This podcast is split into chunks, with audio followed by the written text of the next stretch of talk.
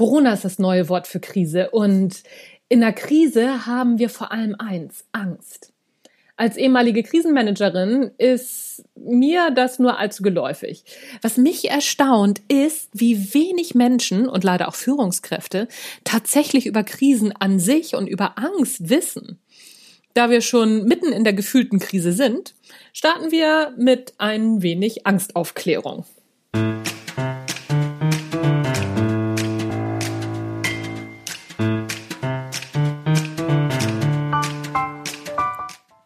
Herzlich willkommen beim Natural Leadership Podcast. Der Podcast, der dir dabei hilft, der Mensch bzw. die Führungspersönlichkeit zu werden, die du sein willst. Du bekommst innovative Ideen, praktische Tipps, jede Menge Impulse und neueste Informationen aus der Hirnforschung für deinen beruflichen Erfolg und deinen persönlichen Entwicklungsprozess. Mein Name ist Anja Niekerken und ich freue mich, dass du heute dabei bist.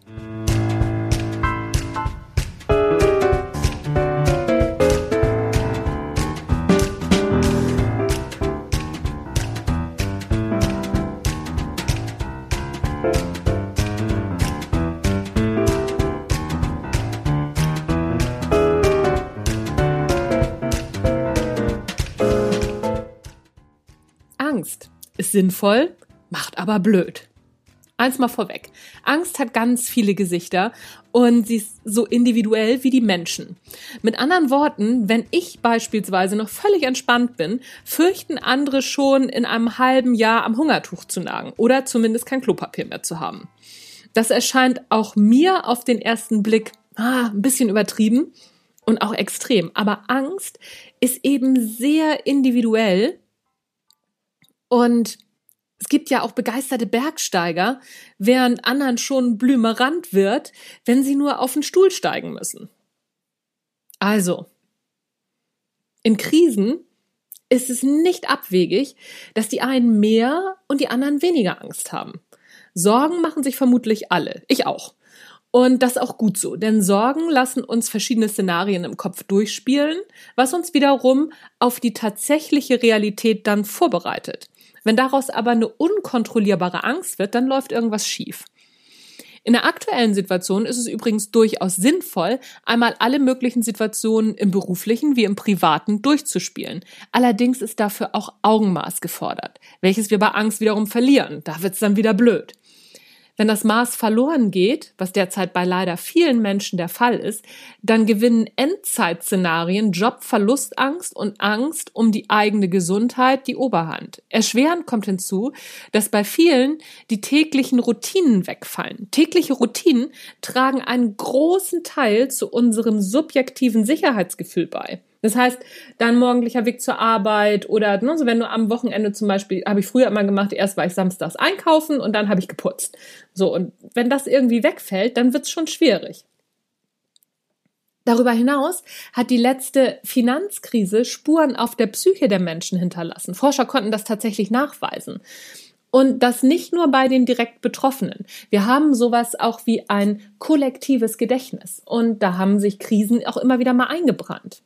Kommen wir aber zunächst mal zur grundlegenden Frage, was Angst eigentlich ist und wie sie entsteht. Grundsätzlich ist Angst eine Funktion unserer Psyche bzw. unseres Gehirns, die uns unser Überleben sichert. Das ist ja schon mal sinnvoll.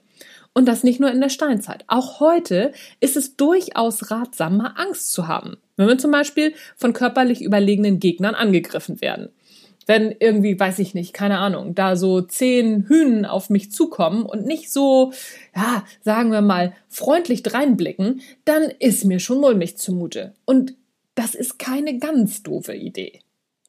Zumindest nicht, wenn ich mein St. Pauli-T-Shirt oder ne, so St. Pauli-Fans gegen Nazis anhab und die Jungs, die mir da entgegenkommen, ganz offensichtlich einen sehr kurzen Haarschnitt haben und ja, ein bisschen anders aussehen als das, was ich von meinen St. Pauli-Fans gewohnt bin. Zum Beispiel.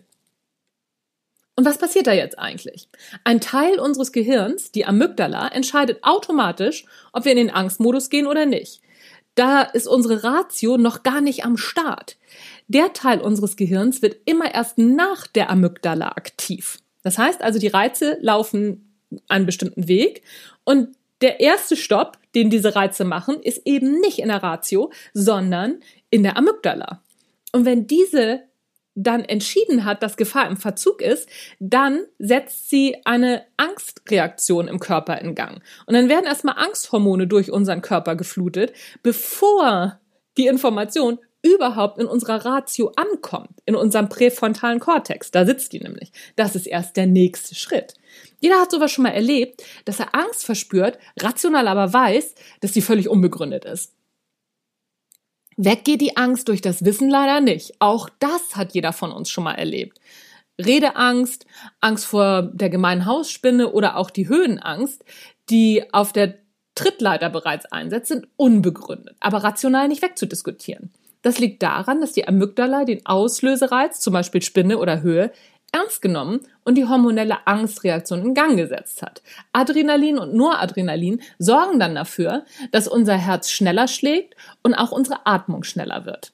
So, das ist der erste Schritt. Blutgefäße in den oberen Hautschichten ziehen sich zusammen, damit wir im Fall eines Angriffs weniger Blut verlieren. Muskelzittern wärmt die Muskeln vor für einen Kampf oder für eine Flucht.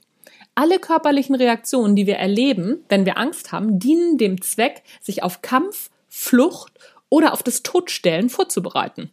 Das ist übrigens auch der Grund, warum uns bei Vorträgen und Referaten manchmal die Worte fehlen. Das Sprachzentrum wird für Kampf, Flucht und Todstellen nämlich nicht gebraucht. Also wird's abgeriegelt. Die Energie wird woanders in diesem Überlebensprogramm einfach nötiger gebraucht. Soweit zum grundsätzlichen Ablauf einer Angstreaktion, die mal mehr und mal weniger stark ausfallen kann, je nachdem, für wie lebensbedrohlich die eigene Amygdala die Situation hält. Bei Menschen mit Redeangst ist die Amygdala hochaktiv, wenn es um einen Vortrag geht. Bei mir macht sich kurz vorher ein bisschen Nervosität breit und die geht aber nach drei, vier Sätzen schon wieder komplett weg. Für mich ist es einfach Energie, die bereitgestellt wird, die ich gut gebrauchen kann, um einen vernünftigen Vortrag zu halten. Und genauso unterschiedlich sind die Angstreaktionen der Menschen auf Krisen von außen. Damit sind wir dann auch schon beim Thema. Unsicherheiten von außen werden eben auch unterschiedlich empfunden. Es verhält sich im Grunde ähnlich wie bei der Redeangst oder bei der Angst vor der gemeinen Hausspinne. Die einen rasten völlig aus, während die anderen nur mit den Schultern zucken. Der Unterschied ist allerdings, dass die Angstfreien Beweise und Erfahrungen anführen können. Das können die Ängstlichen durchaus nachvollziehen. Die wissen durchaus, dass ihre Angst unbegründet ist. Aber sie können damit halt nicht genau so umgehen. Und das ist der Unterschied. Viele Ängstliche vermeiden dann in diesen Fällen die ähm, angstvolle Situation. Funktioniert ja auch ganz gut, wenn man nicht gerade als Kammerjäger oder Vortragsredner unterwegs ist. Wirtschafts- oder wie in diesem Fall Gesundheitskrisen können wir nicht ausweichen. Und mit der Beweisführung wird es auch schwierig. Darüber hinaus ist das Problem komplex und für Komplexität ist unsere Ratio zwar offen, unsere Amygdala aber eben nicht.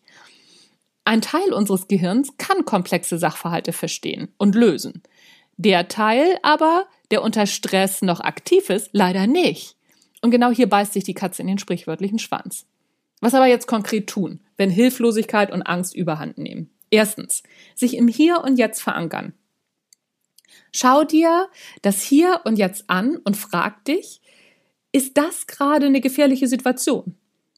Ich habe zwar aktuell sehr viel Angst im Kopf, aber ich sitze in meinem warmen Büro. Wir haben nicht nur genügend Nahrungsmittel und Klopapier. Es kommt auch Trinkwasser in verschiedenen Temperaturen aus dem Wasserhahn und einer meiner Hunde liegt hier neben mir und gibt beim Träumen lustige Geräusche von sich. Ergo, ich bin jetzt gerade in dieser Situation in absoluter Sicherheit. Zweitens, frag dich, was ist morgen? Wie wird morgen dein Tag aussehen? Ich werde wie immer zwischen 5.30 Uhr und 6.30 Uhr aufstehen, Kaffee kochen und ein bis zwei Stunden an meinem neuen Buch arbeiten. Danach werde ich mit den Hunden gehen und dann mit meinem Mann noch einen Kaffee trinken und den Tag besprechen. Weiterhin habe ich zwei Online-Coaching-Termine und stehen auch noch ein paar Artikel und Buchhaltung an. So wie es aussieht, wird für mich morgen ein ganz normaler Tag. Und schon wieder, ich bin in Sicherheit. Drittens, schreib dir jeden Tag auf, oder jeden Abend, welche drei Dinge dir heute Sicherheit gegeben haben. Bei mir sind das heute die Gespräche mit meinem Mann. Wir haben nämlich heute Morgen ein sehr gutes Gespräch darüber geführt. Wir sind beide selbstständig. Ne? So wie geht's uns gerade? Welche Aufträge brechen weg? Was ist unsere Liquidität? Wie können wir damit umgehen? Ne? So was kommt jetzt als nächstes? Was glauben wir? Und wir haben uns. Das war ein super tolles Gespräch, hat uns beiden sehr viel, sehr viel Sicherheit gegeben. Dann der Spaziergang mit meinen Hunden. Also immer wenn ich mit meinen Hunden spazieren gehe, das wissen Podcast-Hörer, komme ich auf gute Ideen und danach geht's mir auch immer wieder besser. Spaziergänge stärken nicht nur das Immunsystem, sondern bauen auch nachweislich Stress ab. Deswegen gehe ich gerne und oft spazieren. Und verschiedene Telefonate mit Freunden habe ich heute schon geführt und die waren auch toll. Es hat mir ein richtig, richtig gutes Gefühl gegeben. Und wenn du dir jetzt zur Gewohnheit machst, drei Sachen abends aufzuschreiben, wirklich aufzuschreiben. Nimm dir einen Stift und einen Zettel, am besten ein kleines Büchlein. Schreib dir jeden Abend auf, was heute an diesem Tag gut war und was dir Sicherheit gegeben hat. Dann wirst du merken, ein kleines Stück Gelassenheit wird wieder zurückkommen. Und das auch immer wieder zwischendurch. Nicht nur in der Situation, wo du ganz bewusst in diese Situation, wo es, wo es dir gut ging, diese, diese drei, drei guten Momente, wo du da wieder reingehst, sondern dieses gute Gefühl, das wird sich so langsam so ein bisschen, ja, ich sag's mal ein bisschen blumig, auf deine Seele legen. Und für die Fortgeschrittenen, es macht sehr viel Sinn, Frieden mit den eigenen Ängsten zu schließen. Die sind grundsätzlich nichts Schlechtes, sondern in vielen Fällen hilfreich. Vor allem dann, wenn wir wieder lernen, mit ihnen sinnvoll umzugehen. Ängste anzuerkennen ist, nach meiner Erfahrung, ein sehr erfolgversprechender erster Schritt. Ich hänge euch noch eine Leseempfehlung von Spektrum mit an, und zwar, was Angst mit uns macht. Das ist ein ganz toller Artikel, den hänge ich euch an. Ja, hier kann ich ihn gar nicht anhängen. Ich packe ihn euch in die Shownotes.